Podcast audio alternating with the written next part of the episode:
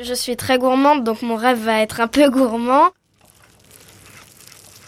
C'est un jour, il y a une espèce de tempête.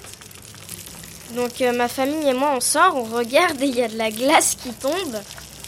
On s'amuse, on joue autour de la nourriture. On voyait les requins et on faisait des caresses aux requins. Mon cauchemar, c'est un peu la suite de mon rêve.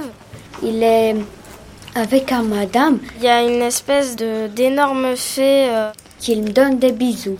Mon petit frère était euh, endormi et euh, il y a quelqu'un qui a toqué à la porte. Après, mon petit frère, il est allé ouvrir. Il y avait le diable, il rentrait dans ma chambre. Un blouse noir qui venait de- pour m'attraper, de prendre mon cerveau, de le manger au petit déjeuner.